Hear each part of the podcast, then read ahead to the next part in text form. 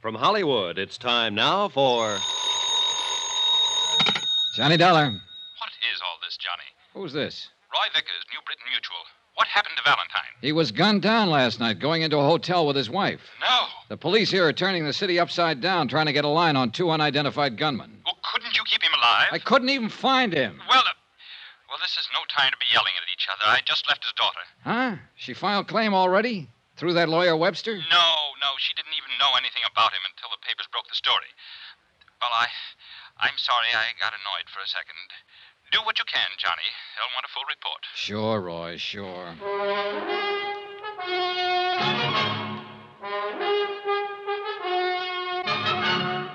Tonight and every weekday night, Bob Bailey in the transcribed adventures of the man with the action packed expense account, America's fabulous freelance insurance investigator. Yours truly, Johnny Dollar.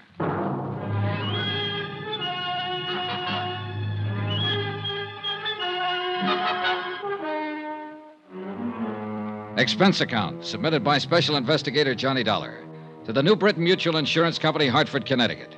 The following is a further accounting of expenditures during my investigation of the Valentine matter. Item 9, $7 for dinner.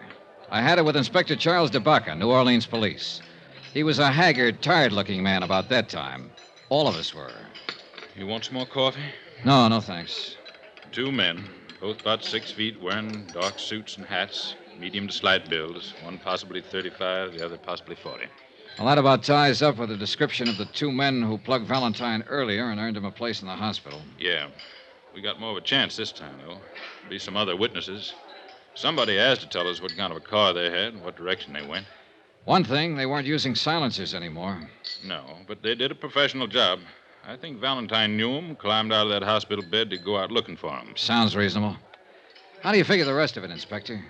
Valentine saw the newspaper story and knew his wife was in town. He went over, got her, and I take it they were going to check into a new hotel when their friends showed up. She just happened to get in the way, huh? Sure. Why'd anybody want to shoot her? Why would anybody want to shoot him? Well, because no matter what he was now or how he was playing it, he still lived pretty hard way back then. A man who's lived the kind of life he has and done the things he has is bound to make few enemies he'll remember. No, I think it has something to do with his family. I agree with you that Valentine probably made enemies all over. But he wasn't the kind of man to get excited about any of those kind of people. He pretty well knew how to take care of himself and handle trouble. That's why he was out looking for them. You sound pretty certain. It seems to me that if Valentine had been expecting trouble from some of the old timers, he'd have carried a gun. You got a point. But then again, he was pretty gentled up. You know how he spent most of his time? Painting. Huh? And that house he bought out in Jefferson Parish is covered with pictures he's done since he's been out. Oils. Pretty good, too. When he wasn't painting it, he was listening to music. You'd hardly think of Danny Valentine taking up the arts. Hardly ever. Well, I've got to make a call and get busy. Yeah. Inspector. Yeah? Any objection to me going out and looking around that house? It's your privilege. Personally, I'm going to look around town for a couple of gunmen. Anyone out there now?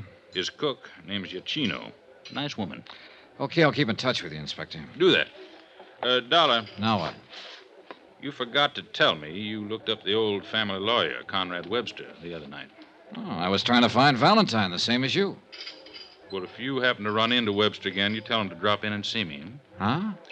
He is missing. I didn't know what to say to that, so I left him standing there and went back to my hotel and shaved, changed clothes, and tried to go over the whole thing in my mind. I did phone into the police station and find out that the slugs that had killed Valentine and his wife were from an Italian make pistol, a Rumbero, 37.5 caliber. So far, untraced. Expense account item 10, cost of cab, from my hotel to Danny Valentine's house in Jefferson Parish.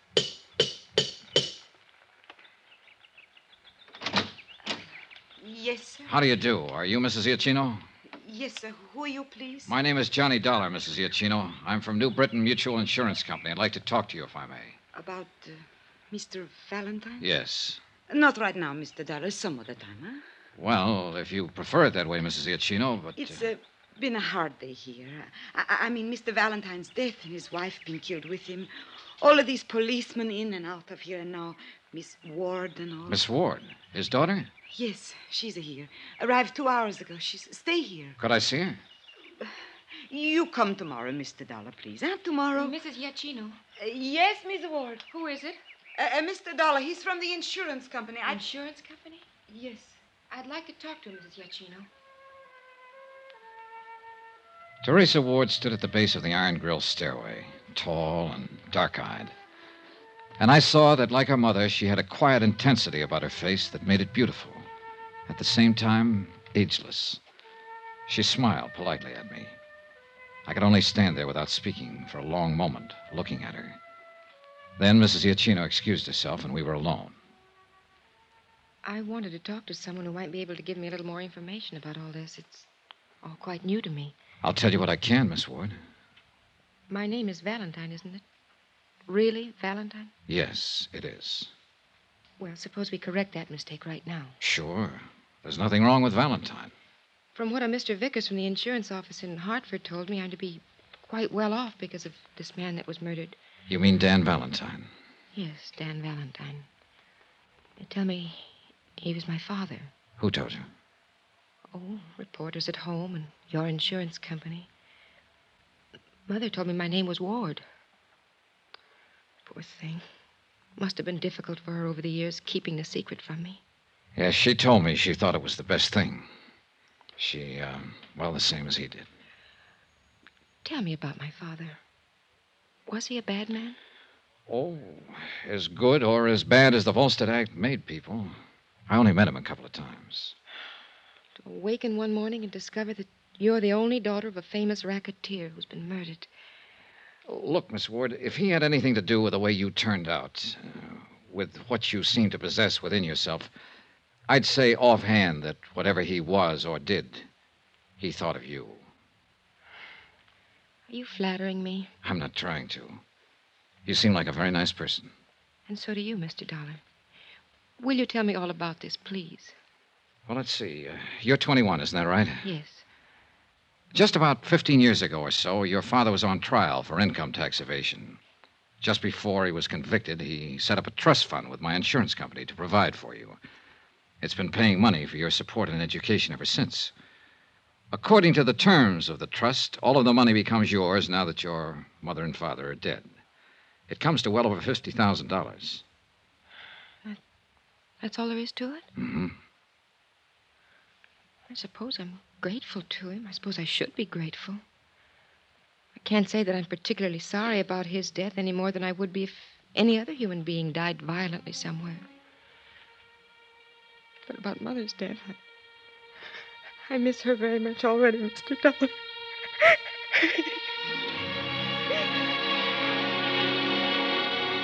She was holding up pretty well until that point. Then she let go. I held her in my arms and I talked to her. I told her what I knew of her father's life and death. She told me how she'd been reared so far removed from anything that might have connected her in the least way with the Valentine name. Altogether, it was a revealing conversation for both of us. Mrs. Giacchino brought us some food and wine. How long will you be in New Orleans?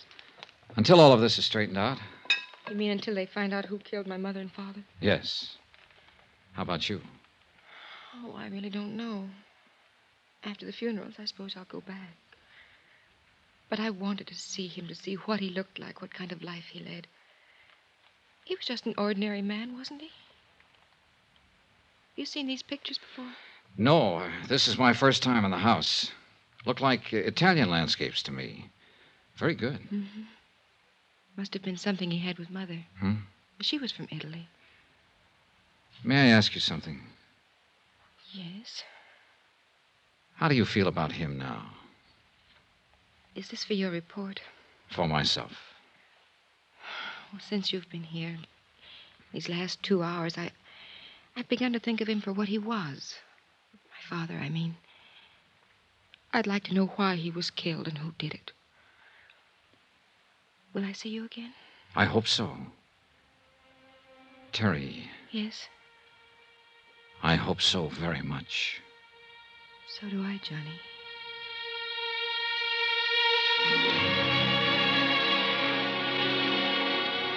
I left her at the door that night with a warm sensation inside of me. Something I certainly hadn't expected in the business at hand.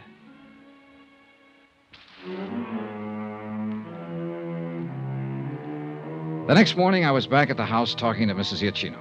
She gave me all the information she could remember about Valentine's activities. All of it accurate, but lacking in any possible clue as to the identity of the two men who had killed him and his wife. I had breakfast with Terry there and helped her with funeral arrangements. Then I spent a solid 12 hours with Inspector DeBaca, who had still not located or identified the two mysterious men. However, there were other developments. This may be something, Johnny. Oh? Conrad Webster's been found. Huh? Up by Lake Pontchartrain. Just identified him. He was shot to death with a 37.5. Italian gun? Yep. Just like the one that killed Dan Valentine and his wife.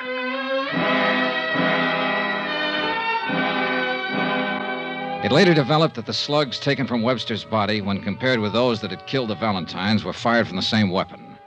The case took on proportions. Every available bit of information regarding the two ex big shots of the 20s was located, read, and reread. It meant activity in cities like St. Louis, Chicago, Detroit, and New York. But no new information as to the identity of the killers. I went back to the house. Johnny, Here, here, here. What is this? You're shaking. hold me, please. Sure. I suppose I'm being a terrible fool about it all, Johnny, but they've been after me all day. Cheap little things.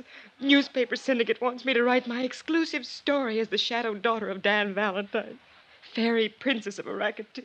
Take it easy. Take it easy. Even Hollywood called some producer. Oh, Johnny, I shouldn't have come here at all. Then what would I have done, Terry? What would I have done?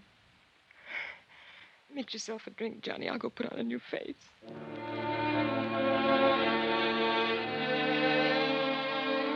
It had become apparent to me in the short time I'd known her that she'd grown to love the memory of her father.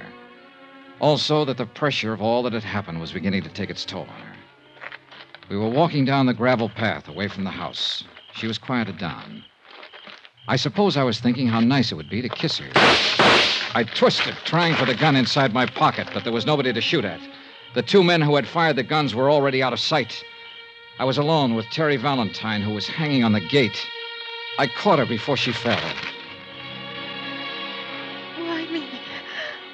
Why me, Johnny? Why? She was dead before I could answer.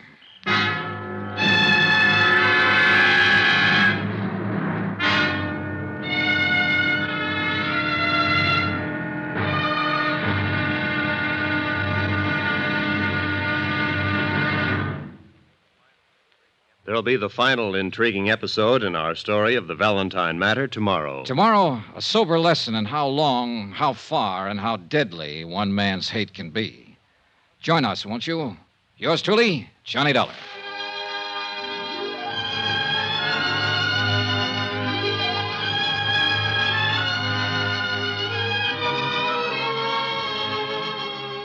Yours truly, Johnny Dollar, starring Bob Bailey, is transcribed in Hollywood. Written by John Dawson, it is produced and directed by Jack Johnstone.